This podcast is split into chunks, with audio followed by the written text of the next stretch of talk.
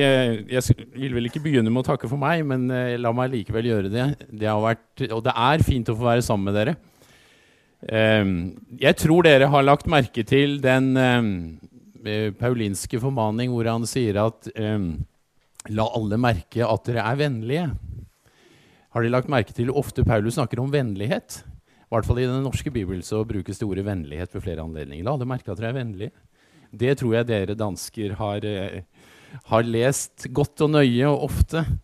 Dere har en vennlighet med dere, bortsett fra når dere mobber Kurt osv. Men det, det, er vel også en del av vennligheten som dere har. Eh, jeg reiser tilbake oppbygget etter å ha hørt disse bibeltimene på formiddagene, og jeg kjenner meg ytterligere stolt og beæret over at det er Leif Larsen som har skrevet forordet i boken 'Der hvor du er', som da kom for noen år siden. Den er altså nå en historisk fenomen i Danmark. Jeg forstår den trykkes ikke opp igjen. Eh, hvis noen av dere ønsker den på norsk, så ligger den der. Eh, jeg tar de nå, jeg drar relativt rett etter disse to timene, så hvis noen av dere vil ha de og kjøpe de for eh, danske penger, så ligger de der til 150 kroner. Så er det også en, den siste boken jeg har skrevet, 'Langs samme vei', sammen med to andre. Det handler om eh, mentoring, medvandring som et uh, viktig virkemiddel i både lederutvikling, uh, men også i det å bygge fundamentet i menighetslivet. Jeg kommer til å si noe om det helt på slutten av dagen i dag. Det er vel den av de fire bøkene jeg har vært med å skrive som ikke er oversatt til dansk. De tre andre er nå det. Men da ligger de bøkene der. Vær så god, forsyn dere.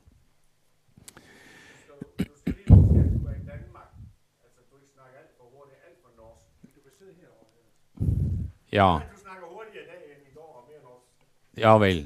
Da, jeg, dette var bare innledningen. Da skal jeg Den er ikke så viktig. Da skal jeg forsøke å roe det ned, da. Eh, dere har sannsynligvis fått et eh, ark nå, og jeg skal ikke bruke mye tid på å eh, repetere fra i går. Men det er for meg et hovedpoeng at vi stadig vekk eh, lever i og dveler ved disse eh, utgangspunktene som vi hadde. Um, og um, uh, særlig det andre punktet, dette med å se viktigheten av våre liv. Vi er den gode sæd. Vi er såkornet, som Jesus kaller det. Uh, vi kjenner en småbarnsfamilie uh, et sted i Norge. De har fire barn. Da barna deres var små, så, um, så var alle sammen veldig aktive i i idrett. Og når en har fire barn eh, som er aktive i idrett, da er en hva vi i Norge kaller for i en periode i transportfasen. En eh, kjører barn i alle retninger, og ofte legges jo også disse svømmestevnene som de var med på, de legges ofte på søndager.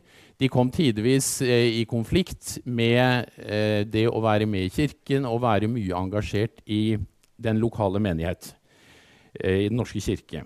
De fikk en del skjenn eh, for dette. De hadde et ansvar. Eh, eller de, de, gjorde absolutt sin jobb i denne lokale menighet, men de fikk stadig vekk høre Hvorfor kan ikke dere ta mer ansvar? Hvorfor kan ikke dere være mer aktive? Vi ser dere så lite. Vi, eh, vi trenger sånne som dere. Det de brukte en god del av tiden sin på, det var å være sammen med barna sine, deres venner og den ikke-kristne eh, vennekrets de fikk gjennom barnas aktiviteter. Det ble deres naturlige nettverk. Eh, og det måtte selvsagt ta tid, og da levde de i spenningen mellom eh, å være såkalt engasjert, aktiv kristen og det å bruke faktisk mye av sin tid og sin energi sammen med mennesker som enda ikke kjente Kristus. Det er en ikke ukjent spenning for noen av oss. En kveld hadde de invitert eh, Kari og meg, min kone, til å ha en liten kveld nede i deres stue. De hadde invitert eh, ca. ti par.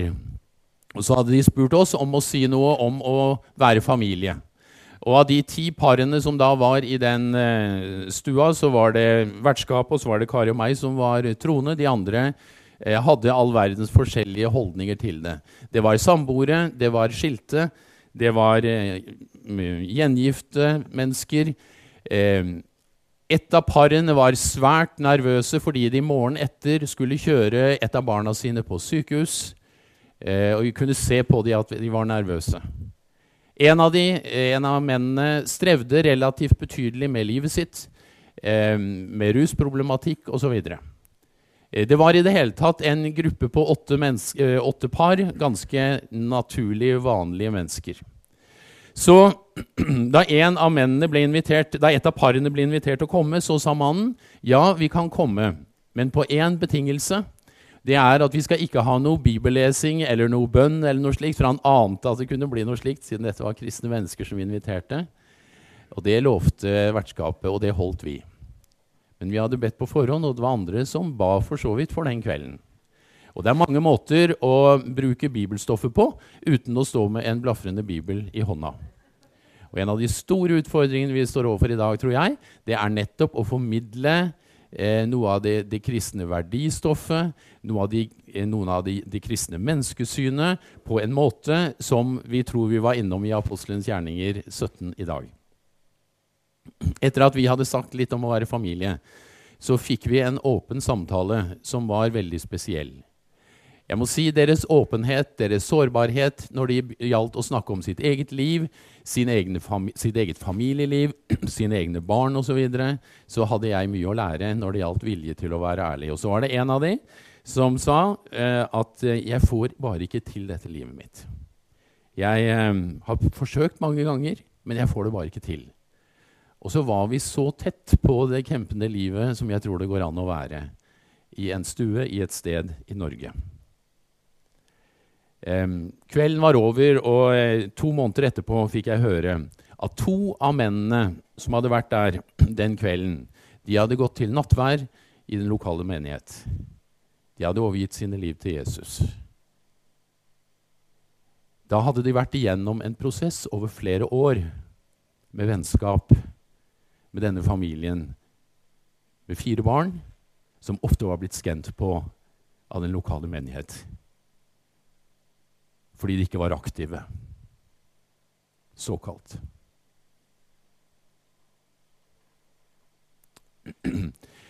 Hvorfor, hvorfor, levde denne familien slik? Også levde med noe av den spenningen det var.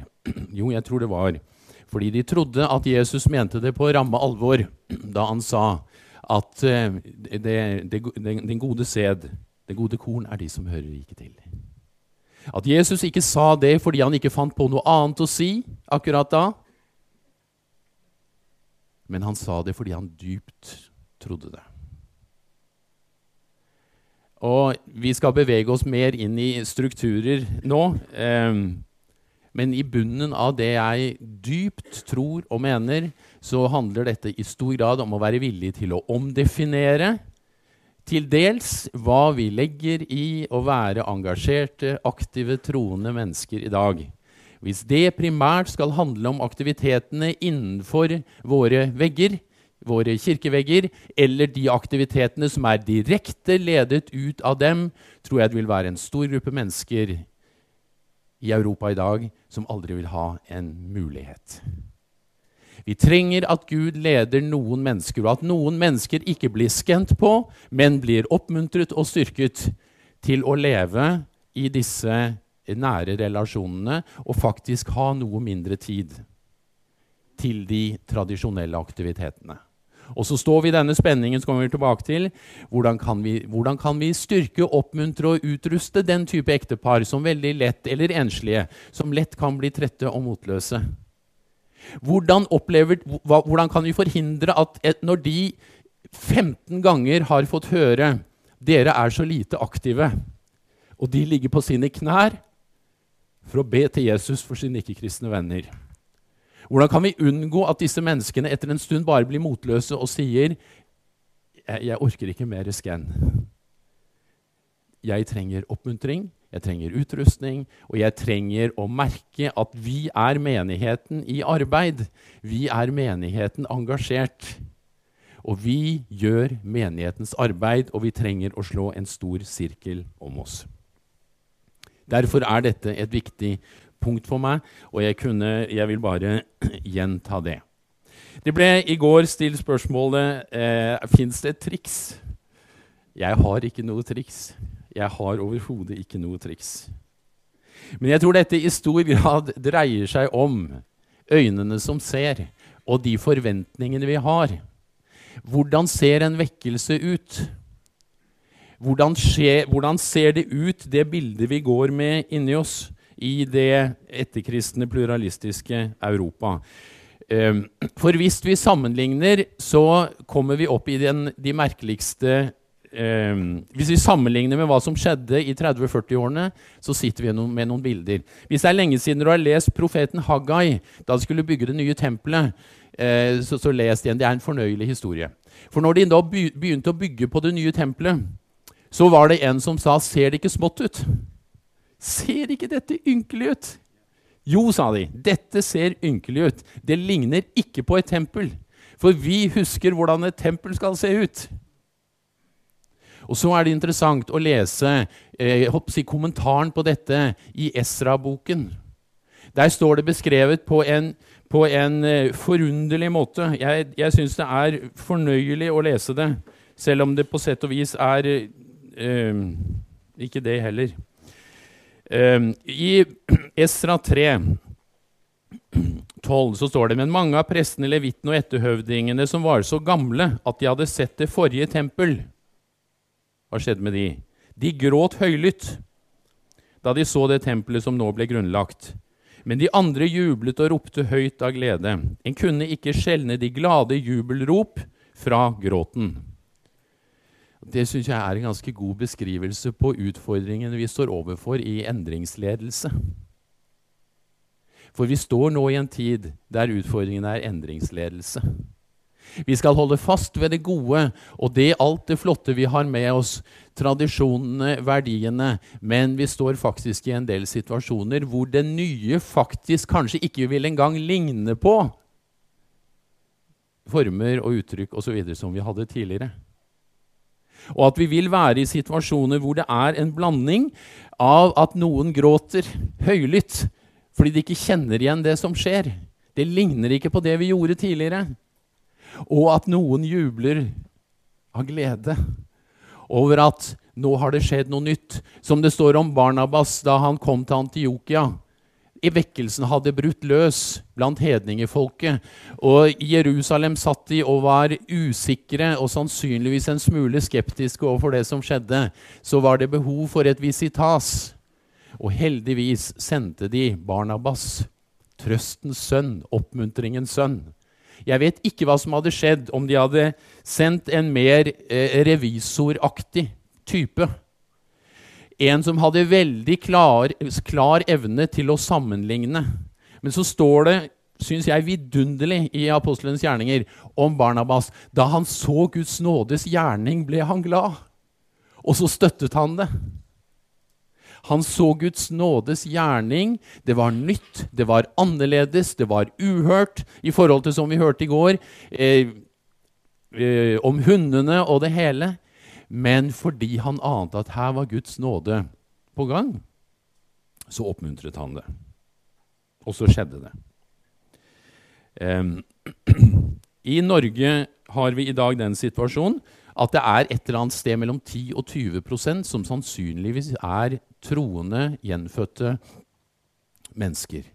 Men det er i snitt 4-5% som går regelmessig i kirken. Det betyr altså at ikke engang de troende menneskene går i kirken alle sammen regelmessig. Og så kan vi selvsagt si at dette er latskap, dette er dårlig prioritering, det er gal prioritering osv. osv.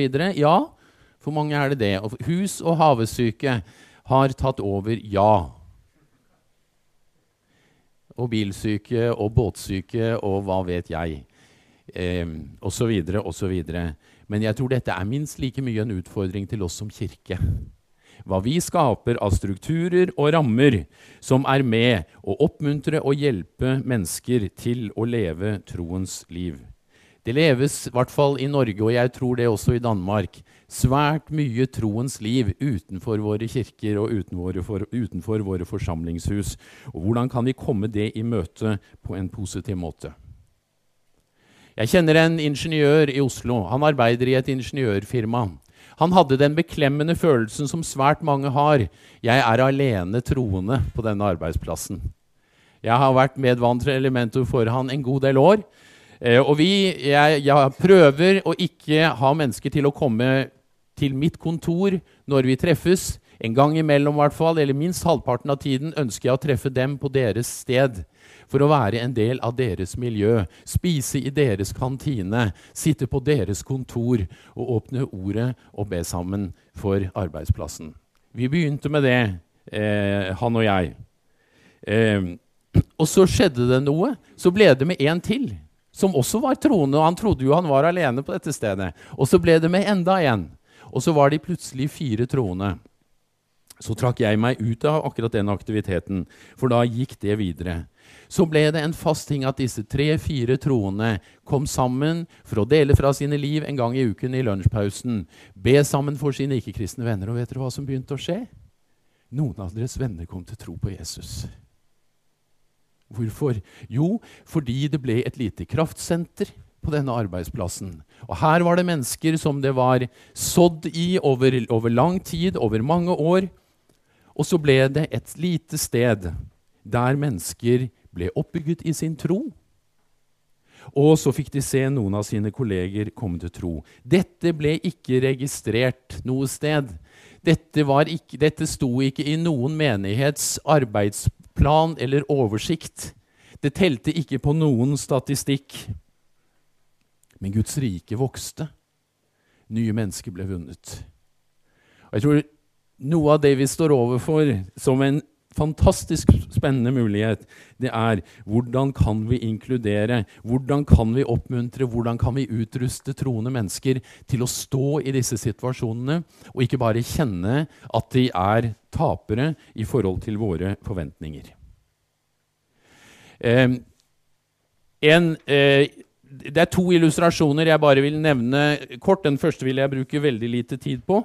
Det er rett og slett bare for å minne om den grunnleggende tanken at her snakker vi nå om evangelisering som en prosess. Gud er på ferde i menneskers liv, og vi inviteres til å være med på dette. Og da vil det være en prosess som handler om at det må vekkes interesse. Har dette noe med mitt liv å gjøre? Det må etter hvert skapes eh, kunnskap om hva tro handler om.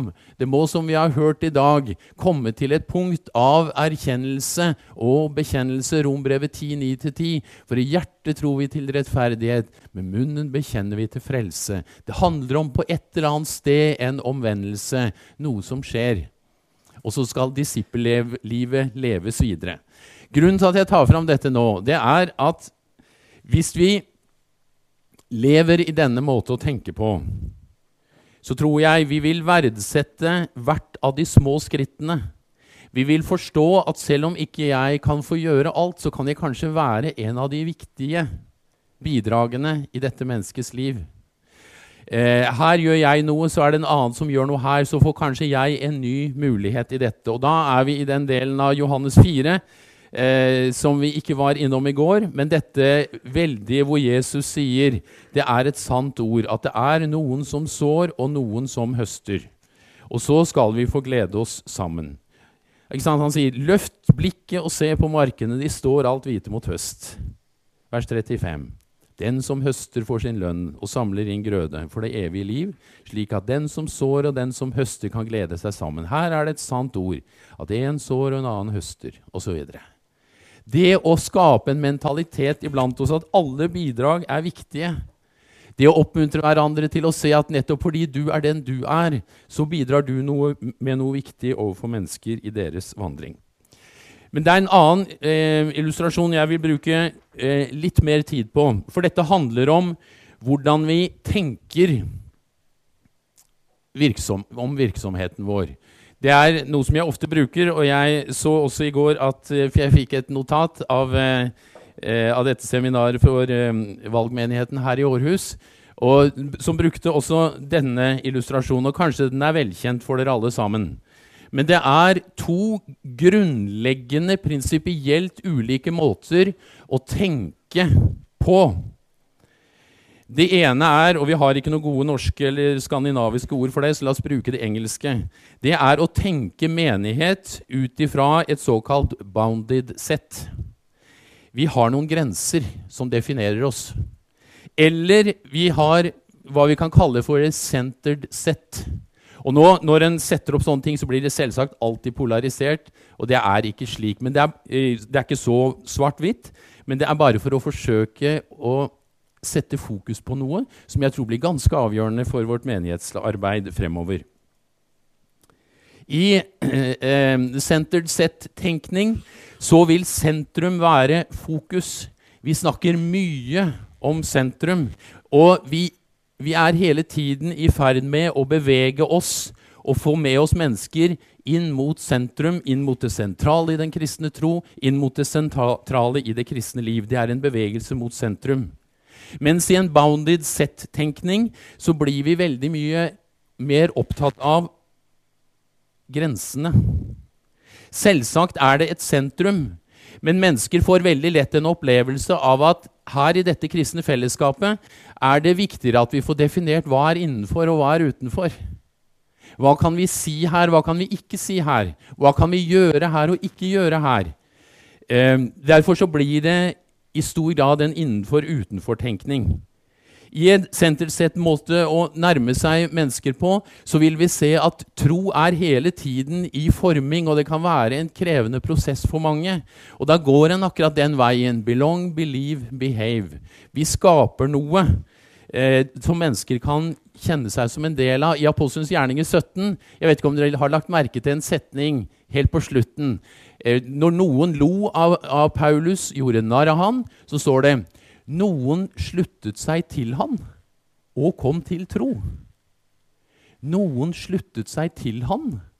Altså det var, de, de, kjente at dette ville de faktisk være med på. Om det skjedde akkurat der og da, og tidsfaktoren i det, det vet ikke jeg. Men, men det var en Dette ville vi være med på. De kom til tro, og det skjedde noe med livene deres. Mens her er vi veldig mye mer sånn opptatt av tro, ikke tro. Eh, og så driver vi og leter etter hvordan kan vi definere det. Og vi får lett et fokus på menneskers måte å oppføre seg på, hvordan eh, de behave. Eh, og mennesker føler lett at de utenfor, faller utenfor. Eh, igjen, Når jeg grovt forenkler det, så vil jeg si at i en Bowden-tenkning så vil faste former Vi har veldig klare bilder av hvordan ting skal se ut.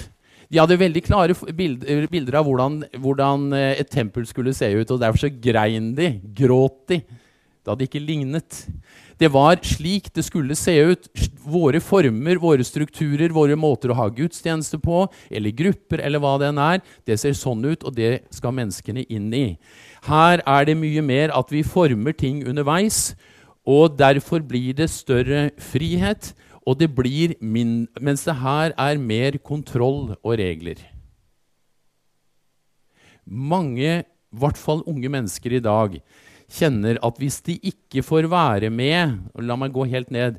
Hvis de ikke får være mye delaktige i det som skapes, hvis de ikke kjenner seg en del av dette nye menighetsprosjektet eller eller forandringen i et eh, godt etablert prosjekt, ja vel, så vil de ikke være med. For i denne eh, her tenker vi mer lettere, mer pyramidalt. Vi tenker lettere led lederorientert, eh, mens det her ofte blir en flatere struktur.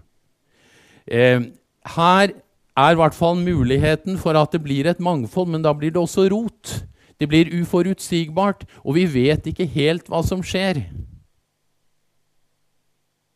Her er det orden. Her vet vi. Her er det forutsigbart. Og så eh, deler jeg bare denne med dere, og så får dere gjøre med den hva dere vil. For som jeg sier, med en gang en setter opp sånn, så blir det polarisert. Og sannsynligvis vil veldig mye av det vi gjør, ligge imellom, for ingen av disse tingene er gale i seg selv. Det er ikke det som er poenget. Men i møte med vår kultur og den tiden vi lever i nå, så er i hvert fall ikke jeg noe særlig i tvil om at her er det vi virkelig trenger å hjelpe hverandre for å skape noe med mennesker og sammen med mennesker og for mennesker på en slik måte at evangeliet får gå fram og Guds rike får vokse. La oss bare, Er det noen som har noen umiddelbare kommentarer til dette? For jeg ønsker ikke at dette skal henge i luften og skape noe, noe Et eller annet. Ja?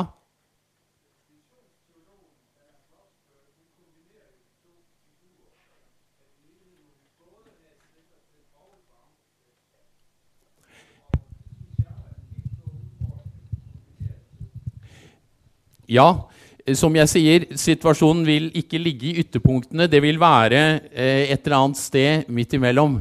Det vil være en kombinasjon av disse tingene. Men det jeg, det jeg tror vi ønsker å si noe om nå, det er at jeg tror det, det er behov for en bevegelse i denne retning. Det er mer av disse verdiene, det er mer av denne måten å tenke på, vil være sentral. Ja? Virker frugtbart og spændende. Men samtidig så ser jeg også og tænker sådan, hvis man sådan tænker bagover i tid, tilbage til oldkirke og tidlig kirke og sådan noget, ikke? så kan jeg godt tænke, at, at uden at have det helt store indblik i det, så kan jeg godt tænke alligevel, at den der, altså det første, anden, tredje århundredes kirke var en bounded set kirke med meget tydeligt definerede rammer, regler og så videre, gudstjenesteliv og sådan, ikke? som ikke handlede utrolig meget om at være vældig vågen over for, hvad, hvad gør sig her, hvad, hvad, hvad, hvad kan ligesom tælle, hvad, hvad kan, øh, hvad, vil, hvad vil være sådan folkeligt, og, og hvad kan vi nå mennesker med og sådan noget.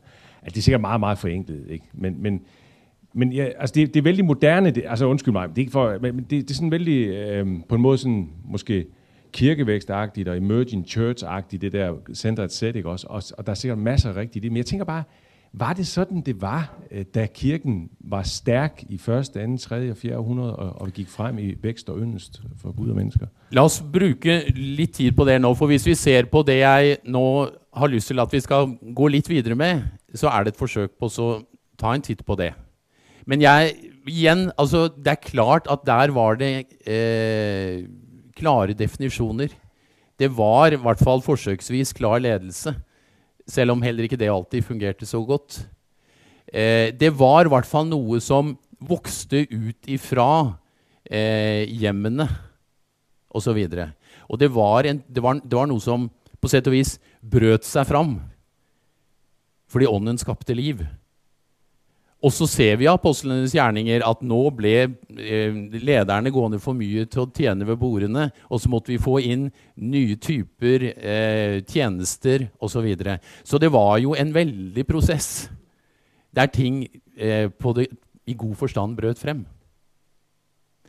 Kan vi la det ligge nå? Og så vet, som jeg sa, det, jeg, det er alltid risikabelt å legge opp noe slik, fordi en blir lett hengende igjen ytterpunktene. Og det er få ting som, er, eh, som jeg liker så dårlig som å tenke i polariteter og ytterpunkter.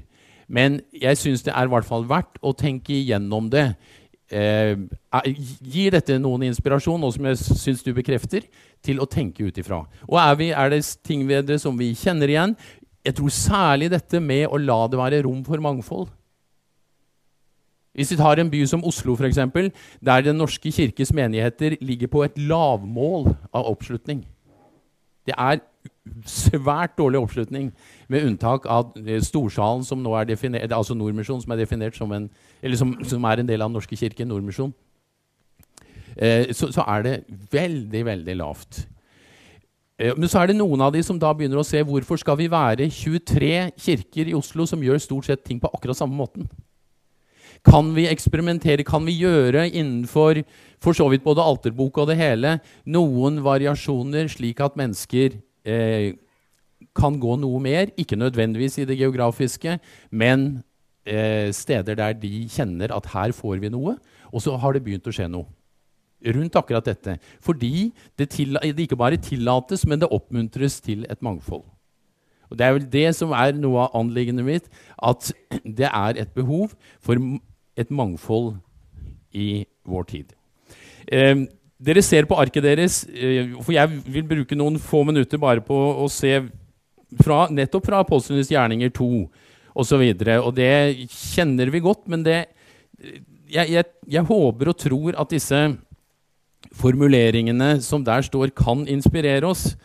Eh, fordi der var det noe ved diakonien, den praktiske omsorgen som vi vet om. Eh, de, de, de, de, holdt sammen, de så hverandres behov. De, samlet seg på tempelplassen, og så samlet de seg hjemmene, og der brøt de brødet. Og hvordan vi enn eh, tenker om det, så var dette en kombinasjon av et storfellesskap og noe som var knyttet til hjemmet. Det var enkelt, og det var samtidig radikalt. Og nye mennesker ble lagt til. Og Jeg har bare notert et par av disse avsnittene som snakker om, om husmenigheten. og vi, vi, vi, kjenner det, og vi skal ikke bruke mye tid på det nå. Men de samlet seg der hjemme hos de, og derifra var det at ting skjedde. Gjestfriheten ble det lagt stor vekt på. Hvorfor? Fordi gjestfrihet, som eh, egentlig ordet, og sånn på tysk 'Gastfreiheit', gjestfrihet handler egentlig om å la gjesten få kjenne frihet. Her kan jeg få være meg. Her er ikke jeg på prøve.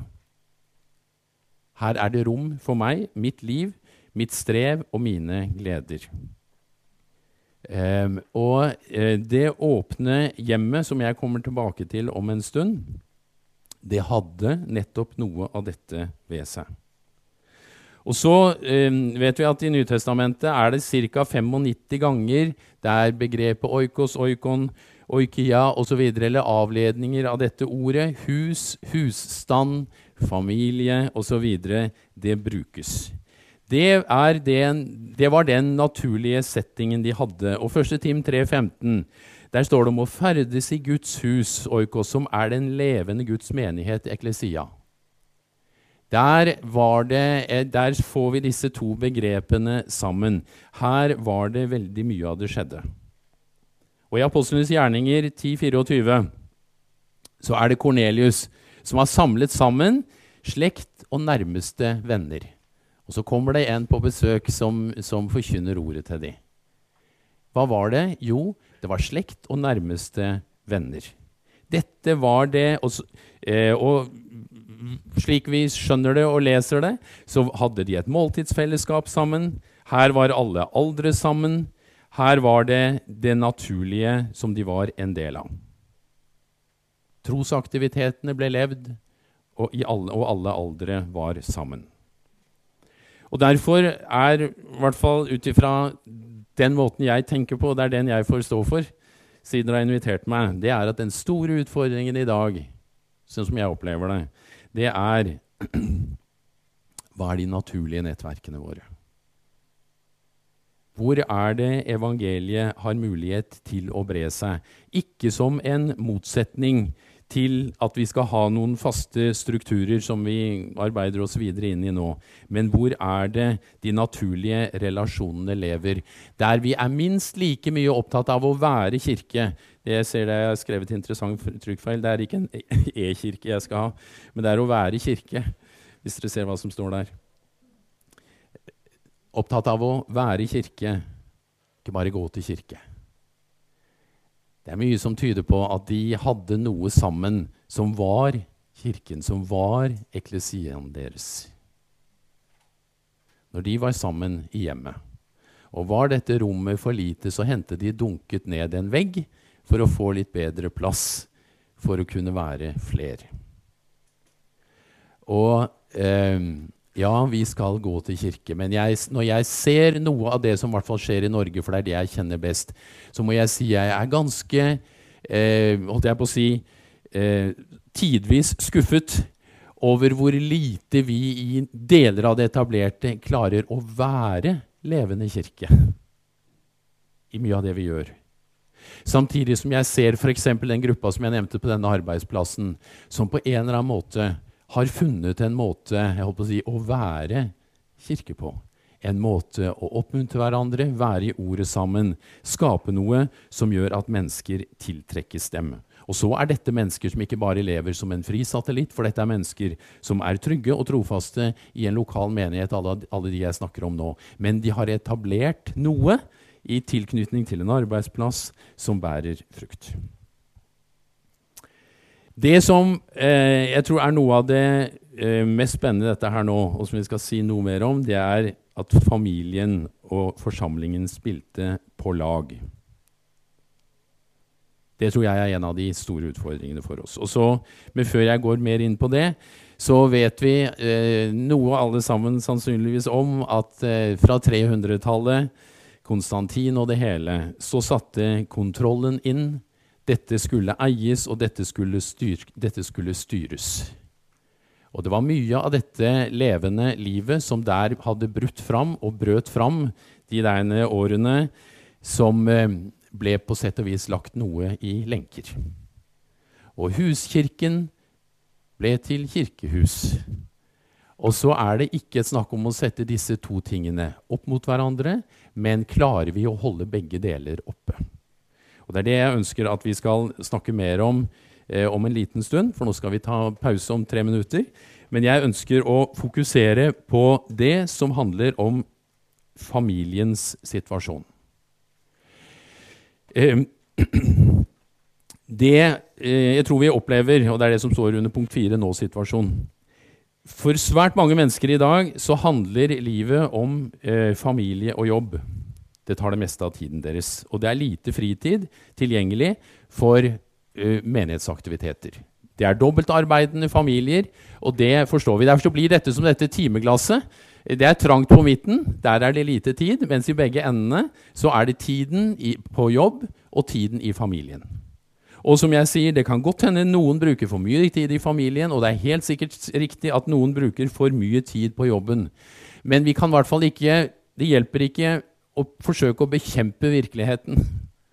Vi kan beklage den, og vi kan gjøre noe for å endre på den. Men vi må i hvert fall forholde oss til den virkeligheten som vi lever i. Og etter å ha hatt, eh, som jeg sa, snart 50 000 mennesker på samlivskurs de siste 15 årene, og ca. halvparten av de har vært troende, så tror jeg jeg kjenner noe av det trykket som, som moderne eh, mennesker lever med, ikke minst småbarnsfamiliene. Hvordan, og, og, og, tidvis så tror jeg at menighetsaktivitetene våre bare bidrar til den fragmenteringen som de opplever resten av uka. Far jobber der, mor jobber der. Barna går på, den, på ulike skoler og er med på ulike aktiviteter. Og så kan det være at vi i vår, i vår menighet, en forsamling, gjør noe av det samme. Far sitter i, i, i, det rådet, mor er engasjert i den aktiviteten, og barna er med på aldersbestemte aktiviteter så blir søndagen bare en forlengelse av den fragmenteringen som skjer i resten av uka. Er det slik vi vil ha det? Jeg vet i hvert fall at det er en av grunnene til at det er såpass mange kristne familier som leter etter andre måter å være sammen på, fordi dette blir for strevsomt. For de stiller tror jeg, med rette spørsmålet blir vi betjent ut ifra de behovene vi har? Og det, vær så vennlig til meg selv og oss, la oss ikke oppleve det som et egoistisk spørsmål. Det kan være det, men jeg tror det er et grunnleggende rop fra veldig mange troende mennesker i dag. Slik som f.eks. denne småbarnsfamilien jeg nevnte i stad, som har fått lede venner til tro på Jesus. De, ikke, de, er ikke opprørske, de vil ikke noe til livs, men de leter etter former å være sammen på sammen med andre troende der de kan hjelpe hverandre med disse tingene, og det har de funnet der nede i Telemark en plass. Vi har vært delaktige i det. Og at de har kunnet forme et fellesskap som, som menigheten velsigner og syns er flott. Men de er ikke så aktive i, alle, i, alt som foregår i menigheten. Men dette har blitt en celle, et sted der de får vokse, og der nye mennesker legges til, fordi det er skapt noe som ikke motarbeider familiesituasjonen deres. Um, og så vet jeg godt at nå er vi atskillig mer ruskete og krevende farvann enn det vi var i i går. Men jeg ønsker å i hvert fall sette ord på disse tingene. Og nå tar vi pause fram til fem på halv. Så går vi videre med det. Men hvordan kan vi skape noen strukturer, strategier, som kan være til hjelp for oss i dette?